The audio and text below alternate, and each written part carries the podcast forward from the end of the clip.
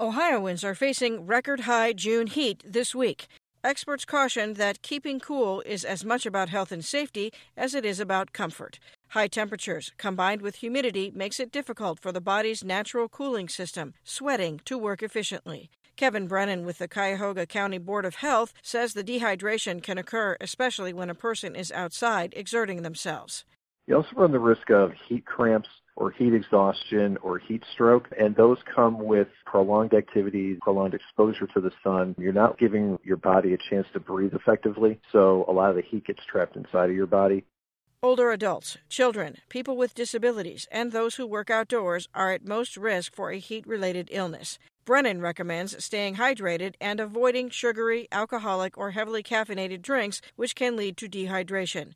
Also, limit time spent outdoors to the morning and evening hours and wear lightweight, light colored, loose fitting clothing. If your home does not have air conditioning, Brennan suggests spending time cooling off at a local library or shopping mall, or call the County Board of Health to find a cooling center in the community. Fans can also be helpful to keep air moving. He also notes turning off lights during the day and reducing other energy use can be helpful what we all want to make sure if we can is if we have a supply of food, we want to make sure that our refrigerator doesn't go out if possible and leave us without the ability to have cold water and fresh food for a period of time. So reducing electrical consumption, keeping your drapes closed, just try to reflect the heat off of your house.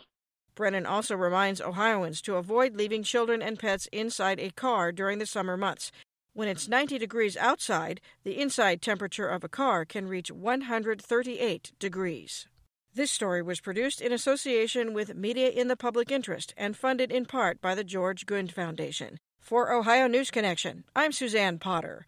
Find our eight trust indicators to support transparency and accuracy at publicnewsservice.org.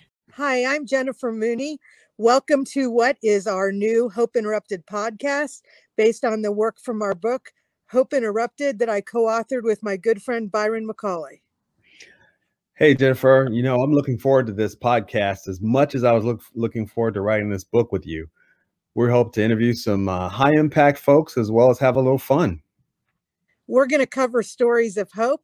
To learn more about our podcast and our book, please visit www.hopeinterrupted.com.